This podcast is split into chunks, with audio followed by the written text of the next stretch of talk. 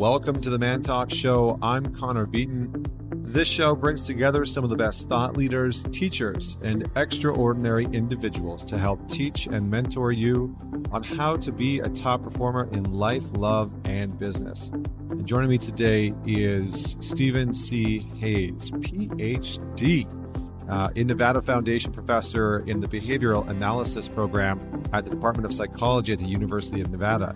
He is the author of 44 books and nearly 600 scientific articles, uh, which is absolutely insane. It's like how that's like Stephen King worthy. Like that's that's a lot of writing.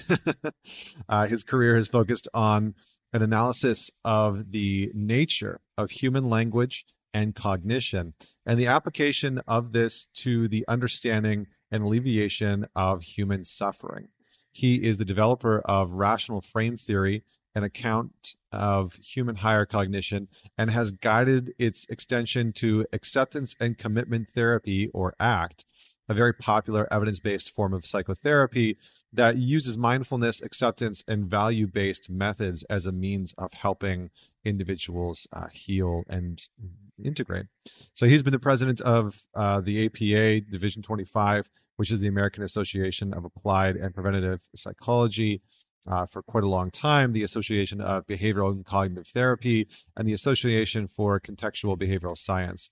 Uh, so he has really got some incredible accolades. I mean, I could go on. There's a huge list of accolades uh, that that Stephen has acquired over the years, but the the main piece is the the work that Stephen does is interesting for me because and I think hopefully interesting for you because what it's really doing is talking almost about the psychology of mindfulness and the data behind mindfulness and his work over the years even acceptance and commitment therapy is largely centered around how we can execute in our daily lives with mindfulness, with acceptance, with compassion, with empathy, and how these things, when we uh, when we use them properly, can be used as tools to expand our life rapidly and exponentially.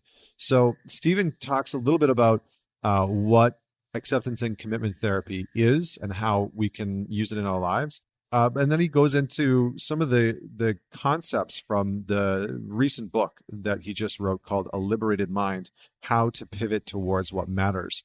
And in the book, he talks about the six frameworks or the six pivots that actually help an individual um, move towards their sort of highest version or their their sort of best self. Uh, so that the the pivots are as follows. The first pivot is defusion putting the mind on a leash. The second pivot is self, the art of uh, perspective talk, uh, taking. Uh, the third pivot is acceptance, learning from pain. Fourth pivot is presence, living in the now. The fifth pivot is values, caring by choice. And the sixth pivot is action, committing to change. So we don't go through them individually on this show, uh, but Stephen does give some really good examples of how to execute on some of these things with some uh, prescriptive practices. So I'm going to bring him on here in a second. But just a reminder if you are not part of the Facebook community, guys, head on over. Uh, definitely join some great conversations. Don't forget to share this podcast episode. It goes a long way to getting uh, this this message and these stories and and these thoughts into the ears and minds of other people. So um, please share on whatever platform you're on. Uh, don't forget to tag me. I would uh, love to share you and your and your message. Uh, and uh, yeah, without any further delay, I'm going to bring Stephen on. Uh, but for the guys that are out there, if you're looking to go a little bit deeper, don't forget to check out the Alliance and the men's weekends uh, that are coming up. And if you're interested in working with me one on one, uh, you can apply to do so on my website, connorbeaton.com. So thank you so much for joining me today. And without any further delay, please welcome Stephen Hayes.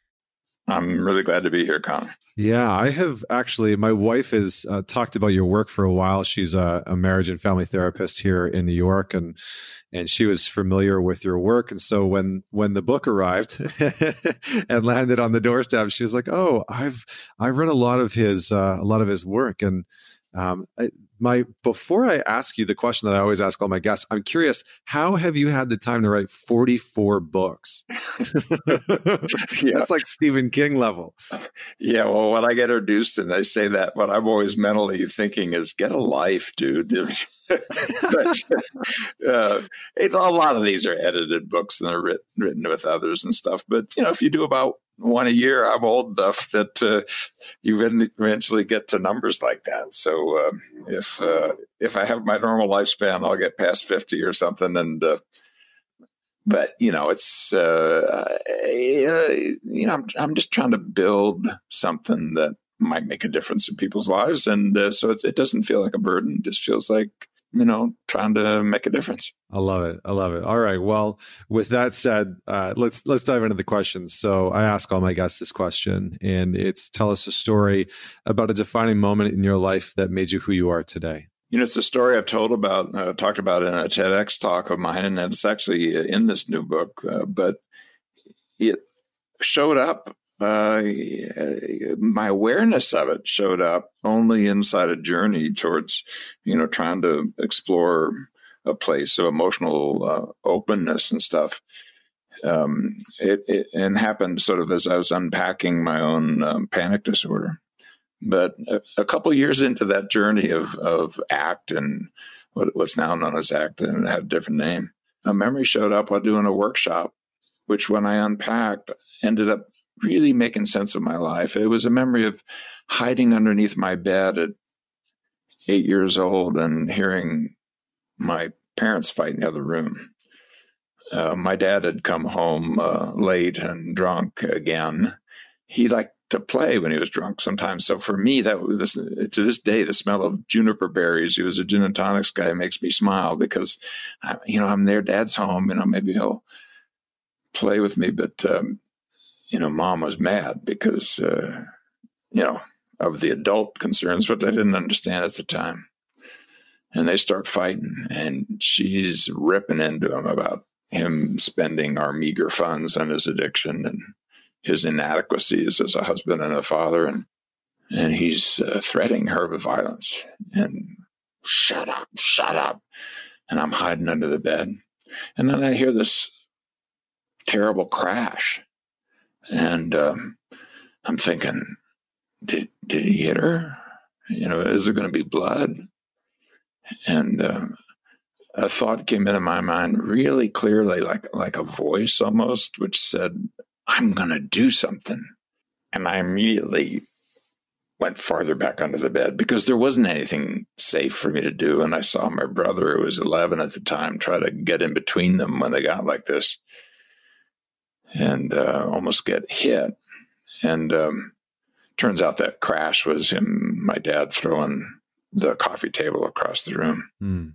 And uh, mom wasn't being hit. I actually never saw him hit her.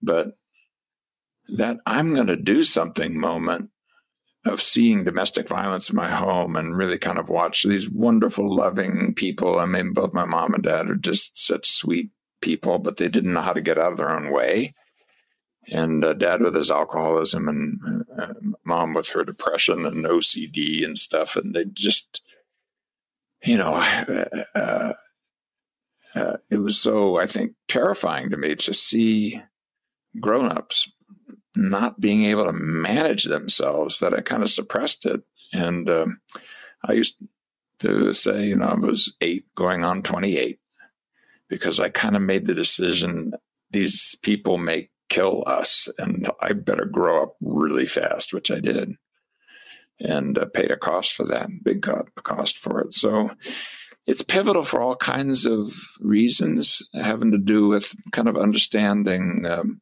a, a bit, I think, about how hard it is to be human, but also making a promise to myself to do something. And uh, and it's a link to what I just said. You know, like writing those books is not a burden. I, I came here to try to do something.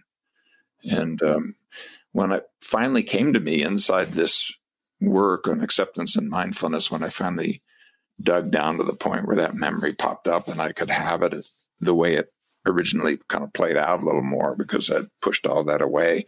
I mean, I could have told you my dad and mom argued and threatened violence and all that, but I didn't really know how hard it had hit me. you know, when I finally dug down to that, then my life started making sense. I started seeing, okay, I get it. I'm not feeling particularly able to do it, just like I didn't underneath the bed, but I'm committed to doing something. And so it kind of made sense of why I'm a psychologist and why I do what I do. Changed my life to have that memory show yeah, Yeah, I can imagine that that was, was quite revealing and, and must have put a few pieces into into place and, and, and into perspective for you. And I'm I'm hoping that you can shed a little bit of light into the importance of us being able to reflect back on our past and and do some of the work that you're talking about because you know as as simple as it sounds i think for some people it is challenging to understand why it's important to to dig into some of these memories whether they had you know the quote unquote perfect childhood or whether they had a more tumultuous childhood um, can you just give a little bit of of uh, depth of con- uh, of context of why it's so important for the everyday person to do these things. Yeah, I think you could spend the rest of your life just going over the entrails, yeah. and I'm not sure that's helpful. But the kind of the part of the past that's important is the part that's in the present, and you know things that have happened that you've kind of adjusted to, moved on. Some of those things you just don't think about and don't need to. The the more interesting ones are the ones that it really would be helpful to think about, but you don't have access to, or even more interesting, the ones where you kind of made a decision. I don't want to even know that. I don't even want to face that. And it's not like we sit down and make that decision, but we can do it in in these little micro moments where we basically say no to our own experience and part of our mind you know goes like okay well uh, no and then you start shutting down the avenues that would take you there.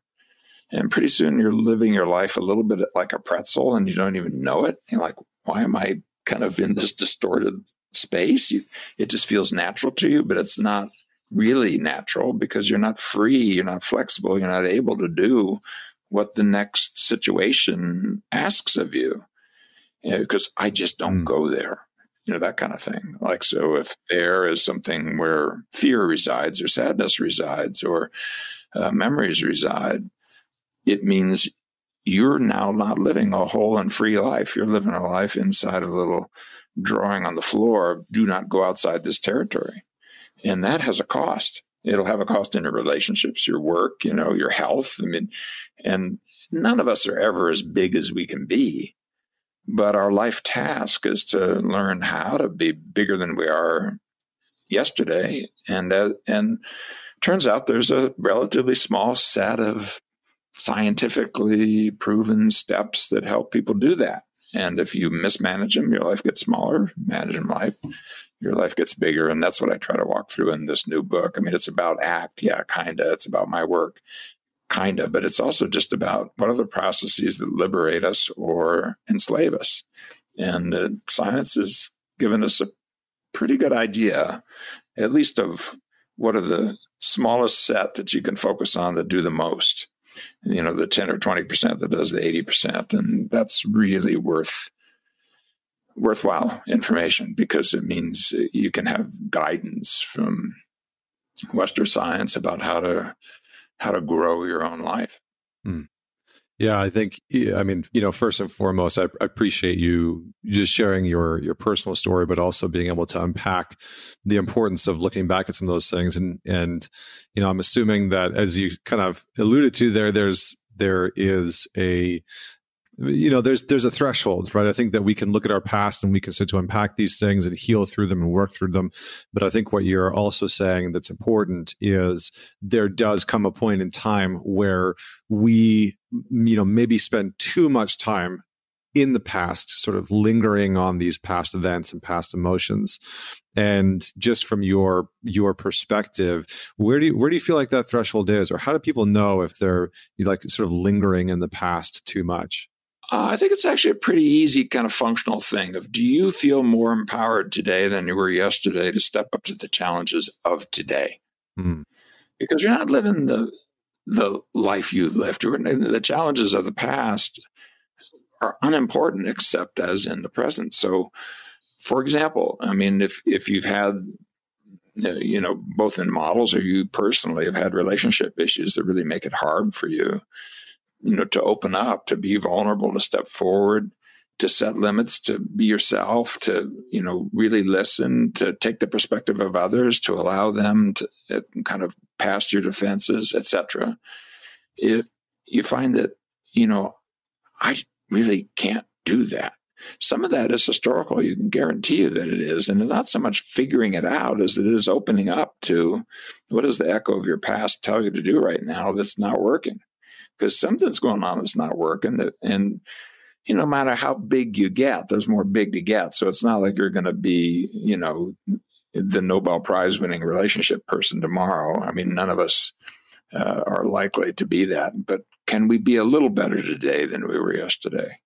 And if the answer is, uh, you know, no, then exploring the past, if it doesn't land that way, who, who cares? I mean, let the past that's important show up in the process of living itself. Be open to it, and you'll catch it. You'll catch it in the restrictions you feel and the freedom that you have today.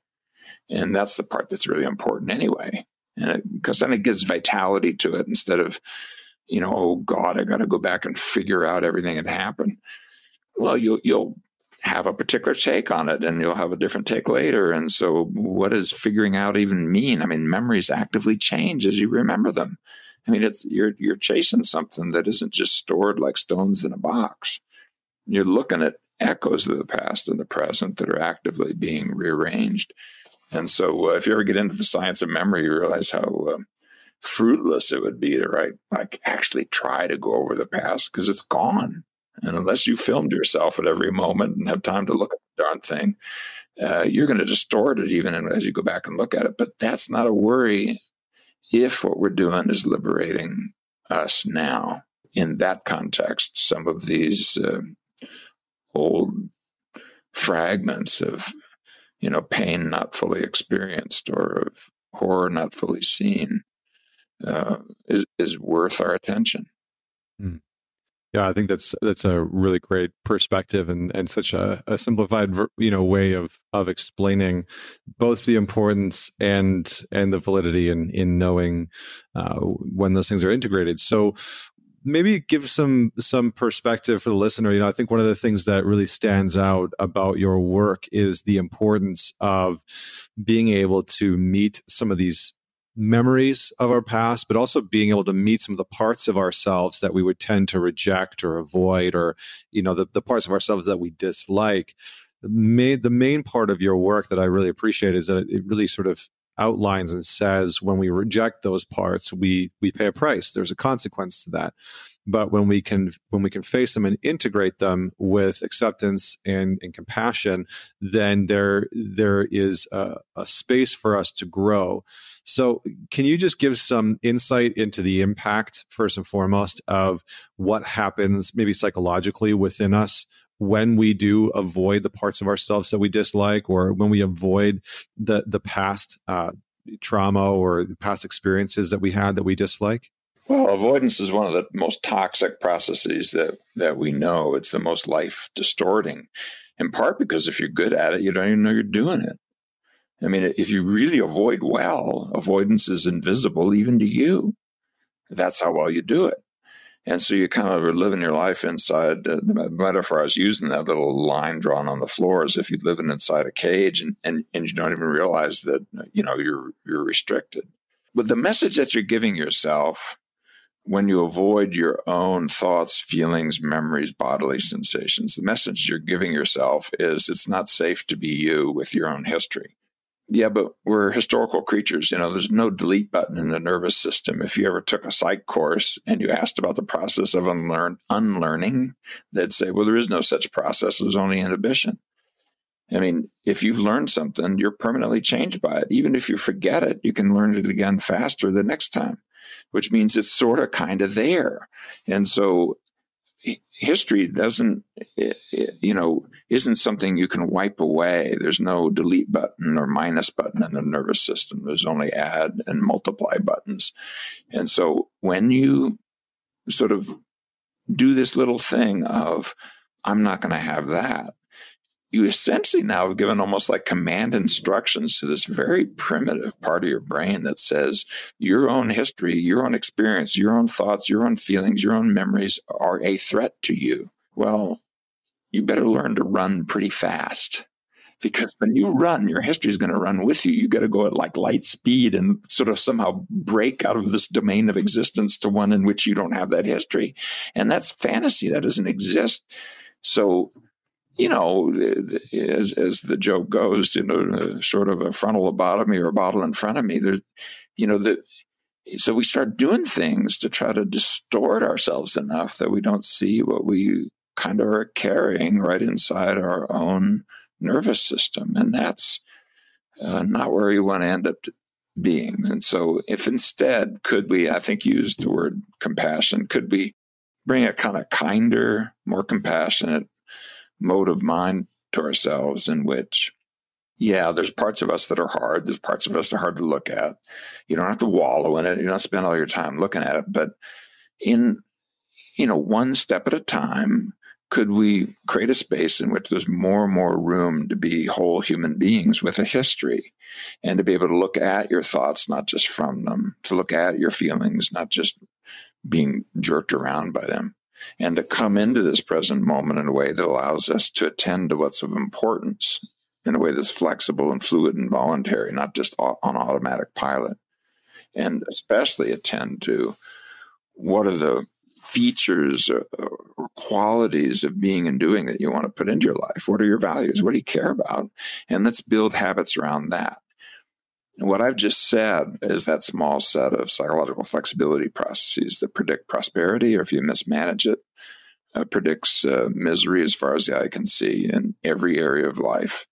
Part of what's cool about this and what I write about in the book is not just mental health it, it's physical health, but it's not just that. It's can you run a business? It's uh, can you uh, dedicate yourself to a, a, diet and exercise program? Can you uh, you know be a high performer uh, at work or in sports? Um, I mean, literally, we know that some of these same processes make the distinction between people who win gold medals and don't when I was in uh, Rio, my wife's Brazilian. We went to the Olympics for the first time to that one. I saw people win gold medals doing uh, doing ACT because I know the coaches and I know what they do. So it's kind of cool if you can get distilled down to a really small set of processes that help you in all of these different areas. Uh, I think uh, I'm just a little too busy to have to learn 10 different things you know, one to deal with anxiety, a whole another one to deal with relationships, a whole another thing to manage my uh, work teams, a whole another thing to help myself stick to my diet and so on. So turns out you don't have to. We're not that complicated.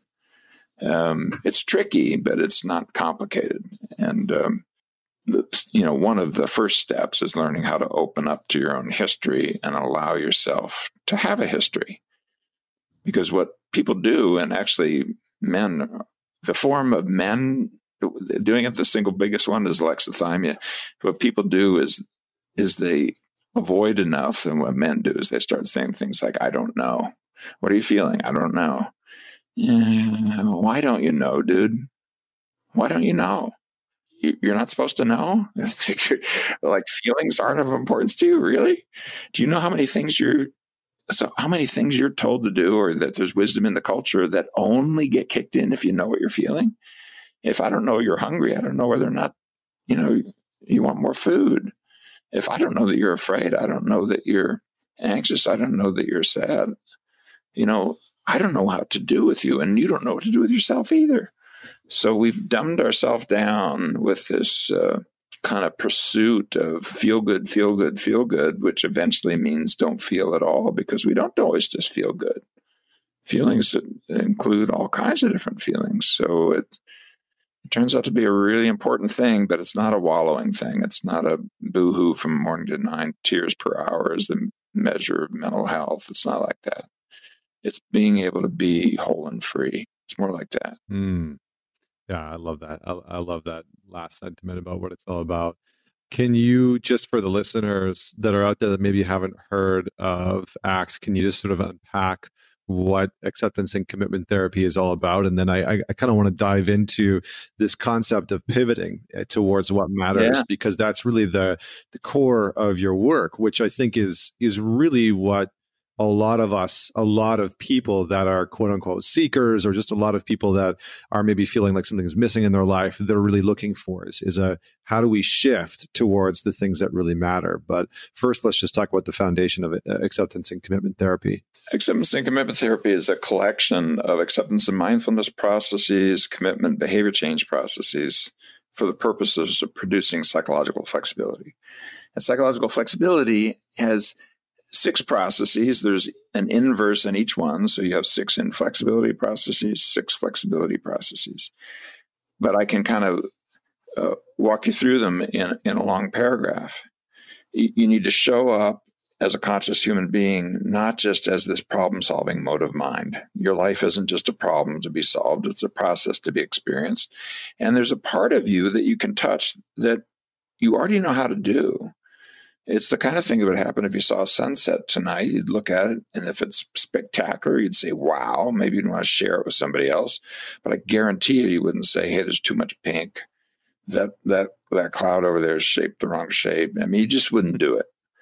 And we have a mode of mind that we can bring to our own experience that's this kind of wow sunset mode of mind. It isn't just happy if you had a you know, a suffering child in front of you was talking about an abuse history, you'd say the same thing. You'd say, wow. And you probably wouldn't say, you know, just be quiet. You're bothering me. I mean, we know how to bring a mode of mind to our own experience that is to observe and describe in a way that's open and not judgmental. That's more like what you do with the sunset. So you start there. Can you then bring that to your own thoughts so that a little bit when you start having that dictator within start telling you what's wrong with you, what's wrong with the world, how things need to be different, blah, blah, blah, that there's a little bit of space to catch that there's an observer here. There's a human being who's noticing these thoughts. And thoughts have a life of their own. They're easy to program. You can catch yourself thinking things that your mom or dad said, or heck, things that you saw on the freaking TV. I mean, you're being programmed all the time. And so, you know, if I say Mary had a little, guess what you think of? You know, you're not going to make that go away. There's no delete button in the nervous system. If you try to think of something else, like people who are obsessive do or something, mm-hmm. or us that are worse, just normal folks. But, you know, if instead of lamb, you try, try to think of something else, what you'd really think of is this not lamb, but still be connected to lamb. So you don't delete things, you just add things. So, can you bring this kind of observer kind of perspective to your own thoughts? Now, can you do it with your own emotions? Now I'm feeling this, now I'm remembering that. And once we're there, then we have a little bit of a gap between the person who can make choices and the conditioning that you've got that gives you automatic uh, programmed thoughts, feelings, memories, and bodily sensations. And so from that place, can I now direct my attention in a way that's flexible, fluid, and voluntary. That's not about getting away from anything, but just being able to focus on what's of importance. And could I focus? Would it be okay if I focus on what I really care about? It turns out sometimes those things you really care about are the flip sides of the painful things. So by opening up as the first thing you do, uh, we have names for that. Opening up your thoughts we call diff- defusion. It's a made up word. It means to unpour what the thoughts mean from just noticing that you have them. Do that same thing with emotions. We call that acceptance from the Latin original meaning of acceptance, which is to receive a gift. Like, here, would you accept this? It's a gift of your history. Here, would you accept this feeling, even if it's painful? Oh, okay, thank you. Got it. When you when you do that and then you direct attention, you find towards what you care about, you'll find that if you take the painful places and flip them over, they almost always tell you what you care about. I mean, the reason why that let's say betrayal in a relationship hurt so bad that rejection being lied to whatever is that you wanted something out of relationships. And if you push that pain away enough you'll forget even what you wanted because it'll be threatening to you. It'll remind you of how hurtful that was to lose it. So we open up we come into the present in a way that's allows us to allocate attention and then we move towards what we care about which you'll find in both the sweet and sad moments of our life, the heroes that you pick, the guides that you want or the stories that you really want to write about yourself, how you want your life to go. And once you're there, now we have a pretty clear guide. It's like a flashlight or, uh, you know, kind of a lighthouse off in the distance. What would I do in the world of behavior right here, right now, that would build habits of action where the qualities of being and doing that I want in my life, my values, I'm beginning to put in my life in what I do one moment at a time within the world of behavior. Those are the six processes. And uh, if you mismanage them, it's going to bite you in every area you can think of. If you manage them, life starts getting better. And, you know, we have studies now with five, six, seven, 10,000 people over three years, five years, 10 years. And it, these processes predict basically whether or not your life trajectory is going to go negative or positive. They're not the only ones that do, but they're the 10 or 20% that does 80%. So let's focus on that. We'll add the other things later and uh, start, you know, building a liberated mind that knows how to open up, show up, focus on what's important, and get your feet moving. And um, that's called acceptance and commitment therapy. But it turns out it's kind of in the acceptance and mindfulness wings of what's happening in the culture. We're not the only one. I care more hmm. about the processes than the name. Uh, 50 years from now, they're not talking about ACT, that's fine. But I know they're going to be dealing with psychological flexibility because it just turns out it's so central to human functioning. Yeah. Can can you talk a little bit more about what gets in the way of our ability to pivot towards what matters? Because I think you you know in the in the beginning of a liberated mind you, you, you talk a little bit about the need to pivot but you also talk about the dictator within and i would love for you to speak to that because i think the the commonality that we all share as human beings is that at some point in our life there is this dictator within you know there's this voice that is uh, can be overwhelming at times. So i'd love for you to speak to that yeah, we're probably just dealing with an evolutionary mismatch, really, because the, that voice, that ability to sort of think symbolically, seems to be uniquely human. Uh, you know, a 12 month old baby given a name for an object will then orient towards the object when they hear the name without being trained. It, it's a two way street between a name and a symbol. We're the only creature on the planet that does that. Even the language trained chimps don't do it after years of effort, you know, you have to train them in both directions to get a two way street going. A 12 month old can learn it in one direction, drive it in two. The word means something. And that was really cool in terms of being able to solve problems, cooperate. Here, would you give me one of these? You know, you can call across the room, things will show up. And uh, it allows you then to start applying that same repertoire to yourself and no matter how things are going, you can always say, Oh, I should have done better. Oh, I should have had more. Oh, you know, where you start pushing yourself around with this problem solving verbal symbolic repertoire. You start adopting a sense of self that becomes almost like a cartoon version. You know, like, oh, I'm like this.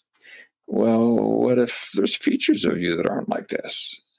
You know, like if I just said, for you to write down I am and then write down a positive attribute, not one that's just descriptive, like I'm a man or I'm X amount of years old, but one that's the kind of thing that's more like a personality feature that you have.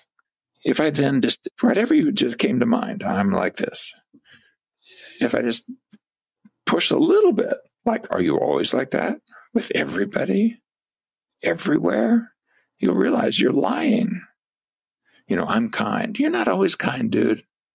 You're not always kind. What are you doing crawling inside a clown, suit? So that's one thing is the dictator within starts telling you even who you are. In fact, it'll say, I'm you.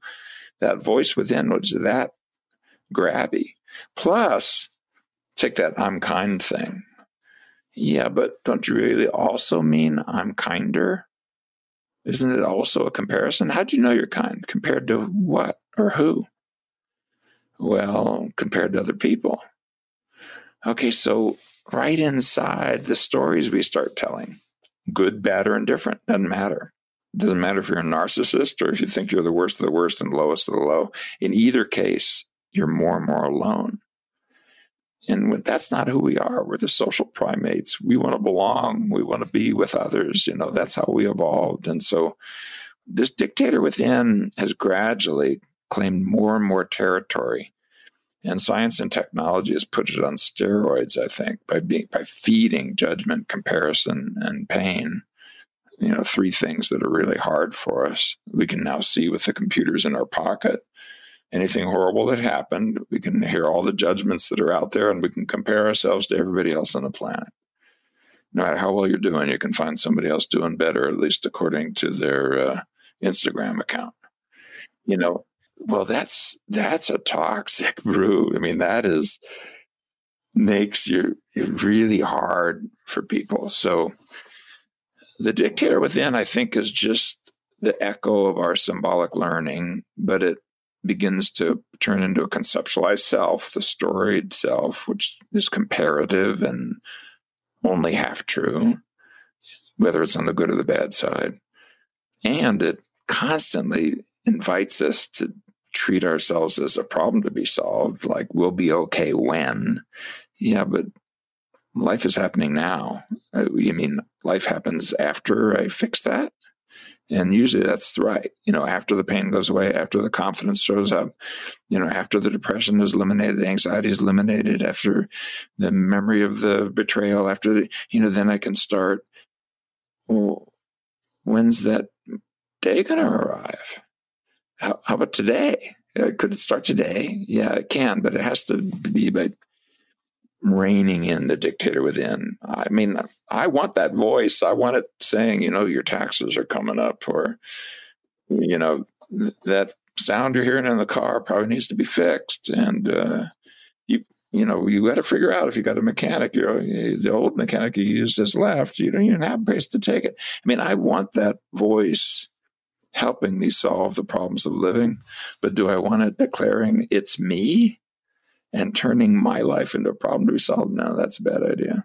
So you better learn to rein it in. And it's why there's so much attention nowadays to mindfulness work and things like that. I mean, you can hardly open up a magazine without seeing it because we need modern minds for this modern world. If we're going to carry these computers in our pocket, we better figure out what to do with horror, judgment, and comparison other than run away. Mm. Yeah, I mean, I think you're you're making such a, a valid point for how we can just like the almost like a case for how we need to be able to start to face the the dictator and, and understand it and hear I almost hear what you're saying as there's a there's a place for that part to show up and it, and it does have some form of a purpose and a function within our you know our cognitive capacity uh, and, and our ability to make d- daily decisions but then on the other hand it's like but when we when we let it run loose too much, then it's going to cause a mess naturally. And uh, so let's talk a little bit about pivoting towards what matters. I know you've kind of outlined a little bit around the, the six steps, um, but I would like to hear a little bit more about where do we start as people? You know, if, if people are wanting to shift towards a, a, healthier state of being, if they're wanting to uh, shift and, and, pivot towards um, living a life where their career is a little bit more aligned with what they want to be doing in the world, where do they start, and what natural obstacles do you think that they're going to face based on the research that you've that you've seen? Yeah, the concept of pivoting, what that's saying is even the things we do that are really horribly ineffective are not motivated by bad things. We're yearning for things and we're just mishandling it because we're grabbing at things that give us a small immediate pop at the cost of a, a larger later benefit. And we're kind of biologically set up to do that. And so there's a kind of a mismatch when we get this new problem solving repertoire new for us, a couple hundred thousand years old, maybe 2.8 million years. We know the the ch- chimpanzees don't do what your 12 month old baby does. So the, the you know it's got to be somewhere in that time uh, range. But inside the things we do that are effective are something that we're yearning for. And when you see that, then you can say, oh, okay, well, how could I really get that? Like, for example, let's just take the stories that you tell, positive and negative, about who you are, this conceptualized self, this clown suit that we climb into. When you look at this little thing where I say all the time, everywhere, in other words, you start lying, and then you start looking at things like, why do we lie about ourselves and what we do? And number one, it's ubiquitous. We're doing it all the time tiny little white lies, instrumental lies to get things, you know, like if you're a con man or something, okay, that's easy to understand. It's just greed. But the more interesting ones are the ones where there's no good reason for it. You know, so like you're talking and you say, uh, oh man, I only slept five hours last night. And you slept five and a half. But you said five. Why'd you say five? Well, what you're doing there is you're saying, I'm special. See how I've had this especially big challenge. And you start, you know, different things, you know, like the burdens you have are bigger, the salary raise you got is bigger, the, you know, all these things start getting a little bit of exaggeration, a little bit leaving out some of the details and stuff. Well, the data online are that they're mostly there to protect a self image. And the other thing is that's really sad is if you lie to somebody, you are significantly less likely to take up an advantage of talking with them again. If you're given the opportunity to talk with them, you start wanting to talk to somebody else. You're tracking these little exaggerations. That person you said I only slept five hours to, you're now let, okay, so what's going on? I think what's going on in this self image is I'm special. Therefore, you need me. I should be in your group. I belong.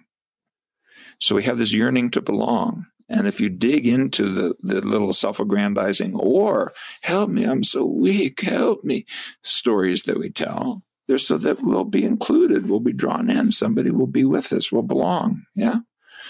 Yeah, but the cost of it is that you're now less interested in the people that you've just done these things with. Number, you're using things that are, have a comparison. I'm not just kind, I'm kinder, which means you're disconnecting yourself from the group. So this yearning to belong by telling the right story ends up biting us because we start feeling more and more alienated if we trick people. They're fools who wants to be friends with fools. If we're playing the I'm the greatest, I'm the best game, pretty soon you know, everyone's beneath you, even the people who love you because you're so great and you're so grand. Uh, what we do, what we can do inside the act work is dig down to what would give you a larger, later sense of belonging and connection. And it's not the storied self, it's the awareness part of us that allows us to connect with others. Metaphorically, when you look at somebody and you see consciousness there and they see consciousness in your eyes, that moment of connection. And you probably think of times with a, a friend or a lover or, or, somebody who really cares about you, where you really felt connected with them in that moment. Well, yeah, because consciousness allows us to connect with others. So, could instead of trying to put on the clown suit verbally, could we strip it down to this basic sense of connection?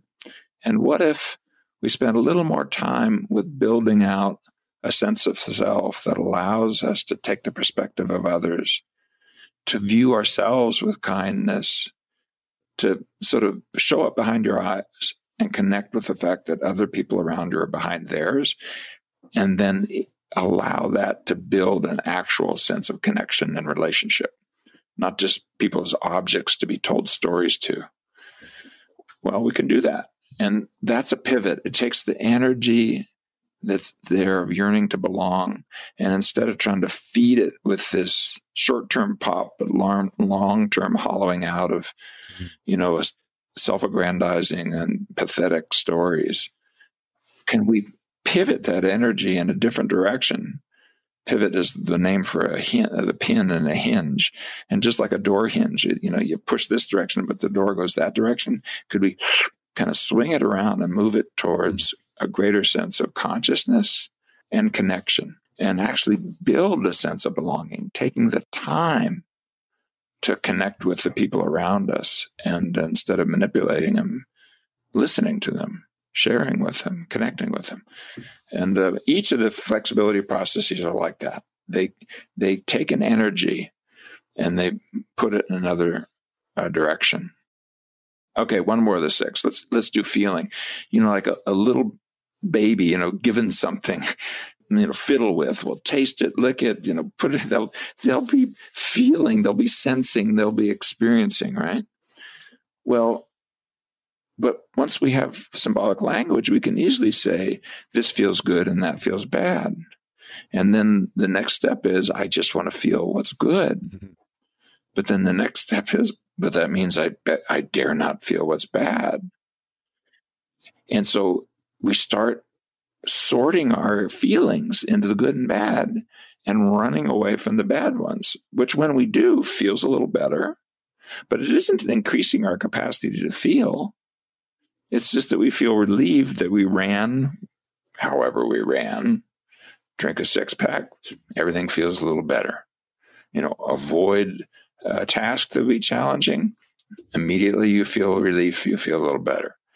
Yeah, but is your life getting bigger? Is your capacity to feel going up? No, it's going down. Both those things. And so you have this kind of squeezing down like a funnel that's getting smaller. But the but the yearning that's inside there is not bad. I mean, we want to feel. It's just we don't want to feel bad stuff. Yeah, it, unfortunately, it didn't come that way. And what we found actually in our research is that soon enough, people, if they're avoiding bad feelings, they start avoiding good feelings too. I mean, it's so sad to watch. Like if you compliment somebody who's been running from anxiety, they feel a pop up and then it plummets down because the bigger you are, the harder you fall. That feeling of joy will go away. What if they find out that actually I'm not who I say I am? What if they see me? So you get this whole kind of thing where eventually, instead of feeling only the good stuff, you're not feeling anything at all. And what instead we do in the ACT work is what if we took the time to, instead of trying to feel good, to learn how to feel good? To really take the time to savor, to sense, to feel, and do that in a way that's open uh, because it doesn't, you can't sort it. You know, if you're going to say, I'm not going to cry when my mom dies, you know, you can't smile when you're complimented because it's part of the same well. It's like if you can't open up to what your body gives you, what your history gives you as an, as an emotion, and you're just going to let that dictator within sort them out into the good and bad, pretty soon that whole domain of emotion becomes foreign, which is why, and I, I was mentioning it is sex typed. In fact, men tend to end up more so than women because we give women more space to feel than men do from the earliest days. Uh, you know, pretty soon it shows up as I don't know. It's alexithymia, and um, you know, me- men will very easily end up in the I don't know space on both the good and the bad side. In other words, I am so so uh, unfamiliar with feeling. I now am ignorant and that's not where you want to end up, not with this really important channel that kind of sensitizes you to the parts of the past that might be relevant to the present. Feelings are really critical to being able to navigate your uh, your life. Uh, and the cost of uh, only feeling good is eventually not being able to be guided by feelings at all. Yeah, I mean, you know, I think, and then you, it's so interesting because what you're saying right now really emphasizes the the point of being able to look at some of the places in our life where where we maybe rejected moments you know being able to face trauma that happened being able to to heal through some of those things, but also to be able to heal through some of the internal narratives and dialogues that we have going on that are abusive or that are hurtful towards ourselves and the people in our lives. Because when we when we avoid looking at those parts of ourself you know really what you're saying is you can you can sort of see that over time what happens is it starts to diminish our ability to even feel the joyful parts of life. And i've I'm, I'm sure that you've seen it, but I've seen it time and time again with countless men where because they have been avoiding insecurities or shame or guilt or, you know, they haven't been able to grieve something that happened in their life, whether it's a loss of a father or, you know, loss of a father figure as a child, that has carried on and has numbed out their ability to really feel uh, deeply in any given moment whether it's the good, the bad, the ugly, the sad, the happy, whatever it is. Um, but it diminishes their ability to really feel into those those spaces and places. And so, yeah, I, I love the the the pivots that you talk about, and you've outlined them in the book in in a very clear way. And I'm wondering if just just quickly you can just touch on um, the, this idea of presence and living in the now. And I think that for men, especially, this is such a a, a very important skill set to cultivate. But I'm curious if you can shed some light on uh, how maybe like what gets in the way of our ability to be present and then just sort of quickly touch on on what we need to do to start to cultivate a depth of presence in the moment. Yeah i think what we're what happens with presence is that we bring this instrumental side and men are encouraged to do it very early on. I mean you know this kind of horrifying research with if you take infants and you dress them up in blue or you dress them up in pink uh, the blue babies are allowed to crawl away from the adults and to explore. But if uh, blue babies start to cry they're not picked up the pink babies are kept close but if they start to cry they're picked up so you know, we're at that age when we're being taught, you know, you get out there uh, and uh, be instrumental and um, your emotions are not relevant. And, uh, you know, we internalize that and we start doing that. And, you know, we want some of those skills and, uh, but we don't, we want to put them on a leash. So this instrumental part gets turned into, in order to be oriented, to be here, I have to figure out everything that happened in the past that uh, brought me here and everything that might happen in the future that I need to avoid in order to be effective right here, right now. In other words, I want to get oriented to being in the now by figuring out the there and then of the past and future as conceptualized by this problem solving mind of ours. Yeah, but uh, meanwhile, things may be here, right here, right now, that while you're in often problem solving land, you miss. And you kind of miss the opportunity to smile at your kid or to kiss your spouse or to you know show up to the the joy of uh, uh, of achievements or or or to be able to relax or to be able to play or be able to uh, connect with others. And so uh, you know life's lived in the present present there's no other place to be and yeah we should it isn't like thinking about the past or thinking about the future is a bad thing but disappearing into it uh, different thing. And the problem solving mind will do that. It'll take us out of the present into the manufactured past and future. The research has been done on that. You know, part of you thinks if you could just ruminate about it and figure it out or worry about it and get it all planned out, you'll be more instrumentally effective. In fact, because it takes you out of the present, it's a net minus you actually are less effective when you're disappearing into rumination and worry instead of taking the time to learn how to be here now. And um, uh, yeah, plans, fine. Yeah, learning from the past, fine. But, you know, within limits and only to the degree that it's actually of necessary and of help. So some of the things that we try to train in that that are coming into the culture of just, for example, trying to start with something that's always present, which is your own body, to feel what your own body is doing. Uh, that's not such a hard thing, and and taking a little time to do that. And some of the contemplative practice traditions, mindfulness traditions, give you those skills of being able to bring the attention back to the present moment following the breath, for example, particular meditation thing, simple bodily experience. One that I like because it's just so simple and, and you can do it without any, you know, without interfering with uh, talking and things like that. The breath is a little hard to do that way. It has an unbelievable, uh, uh, uh cool data set around this, and it applies even to children. Is and you could try it. People listening right now can try it is to uh, first when you're not interacting with people focus on the soles of your feet and, and what it feels like to be sitting or standing with the soles of your feet and focus on one foot then the other foot then both feet then the other foot and in each case take time to really kind of sense what the soles of your feet feel like what shape they have. Are they more pressure here than there? You know just to really kind of open up to it. And what happens is a kind of grounding. Kids can learn this skill and it, it has an effect on automatic kind of emotional impulsive kind of behaviors. You know, things start to seem to slow down, uh, not in a in a negative way, but in the sense of everything's a little easier, a little clearer. You know, kind of like the Matrix, or maybe that. that but the thing that comes to mind is, oh, or you know, everything just starts coming at you at a speed where you can interact with it a little better.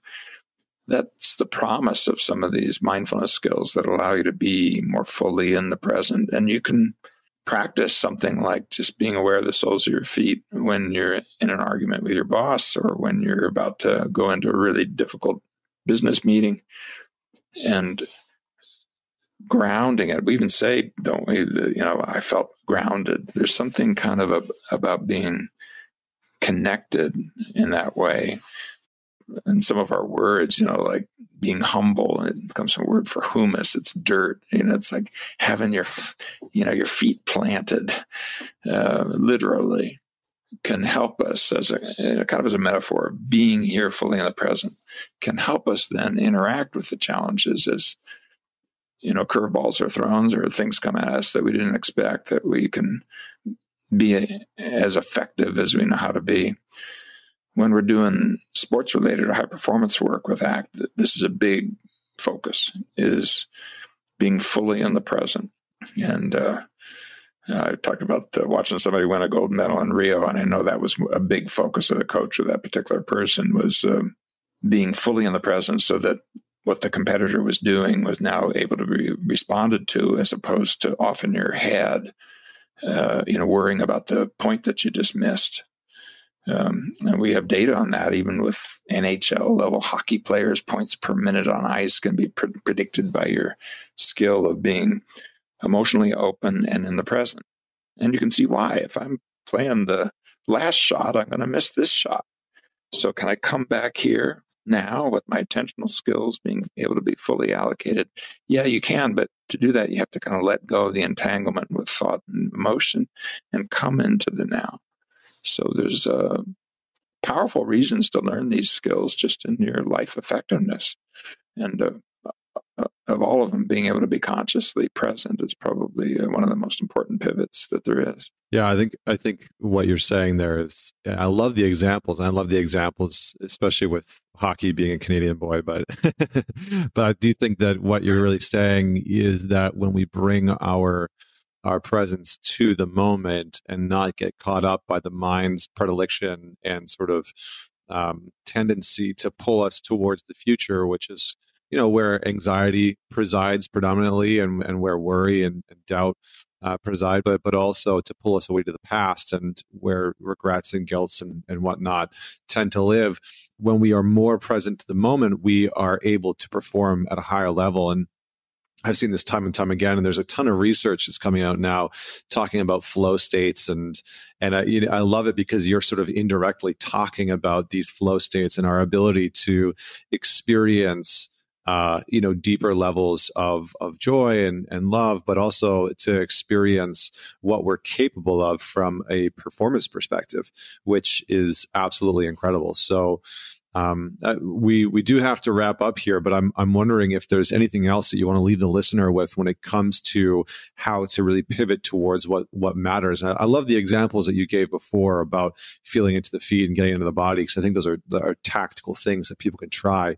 Um, but I'm wondering if you want to leave the listeners with anything else. Well, I'll, I think I'll just leave it doubling down on the theme you just put out there. You know that sometimes these things come into the culture in ways, and I'm, I'm playing off about kind of male role and uh, masculinity and so forth is, is that it's almost as if when we're talking about experiencing emotions, letting go of entangle your thoughts, coming into the present, you know, as if we're going to, you know, measure the success of life with tears per hour or something. That's not the way that this thing's going to land. Yeah, there are probably some tears that are worth visiting and so forth, but, you know, uh, coming into the present is a powerful way of being able to be more whole and free, I think was the phrase I used earlier, which is really close to how to be the best you know how to be. Not in this kind of judgmental, analytical, uh, constantly evaluating sense, but in the sense of, you know, you prepared, show up, let it go, focus on what's of importance here. What I really want to do here? And so if you take some of what is inside our conversation and there's some other pivots we'd want to explore and so forth. You go inside these small set of processes. You know, for men, part what I think people need to know is this is not about, uh, you know, feminizing men or something like that. It's about how to learn how to be our whole selves.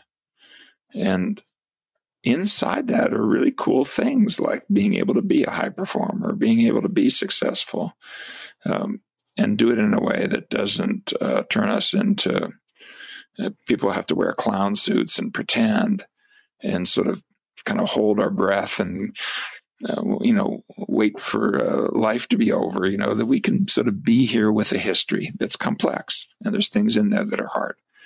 But yeah the reason you go there is so that you can be more fully here with the things that you care about that you want to be about that you want to bring into the world with your life's moments and uh, that's that's not fitting into somebody else's model. That's fitting into who you are and what you want to be about.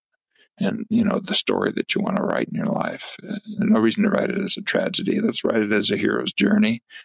And a hero's journey means facing some of the darkness, showing up in a different way, and being able to sort of bring our whole selves to the challenges that we face. Wonderful. So, so well said. And, um, yeah, I think that's such a great sentiment to leave leave with people and the idea that we don't have to write the tragedy and that we can we can write a different narrative i think is incredibly powerful and important for people to to take in and even if that's just where we start is is just on that path of shifting the narrative that we're writing and the sort of script that we're writing internally and in our lives so yeah, Steven, listen, this has been phenomenal. And I really appreciate you coming on the show. I appreciate your work. And it's just been an honor to to have you unpack some of these pieces. So thank you so much for joining me. That was awesome, Connor. Thanks for the conversation. And for for everyone that's out there listening, definitely go check out A Liberated Mind: How to Pivot Towards What Matters. Uh, we'll have some links in the show notes. Uh, if you enjoy this conversation, obviously share it forward with with someone that you know would be interested in this conversation and this topic, and and is wanting to dig into these uh, dig into these topics and these subject matters. So um, don't forget to leave us a rating and review on whatever platform you are listening to us on. We are on Stitcher, on Spotify, Google Play, Apple, iTunes, you name it. We're on all the platforms. So head on over, leave us a rating and review, and share us. It goes a long way. And until next week, this is Connor Beaton signing off. Join me next week for another inspiring conversation with another inspiring individual.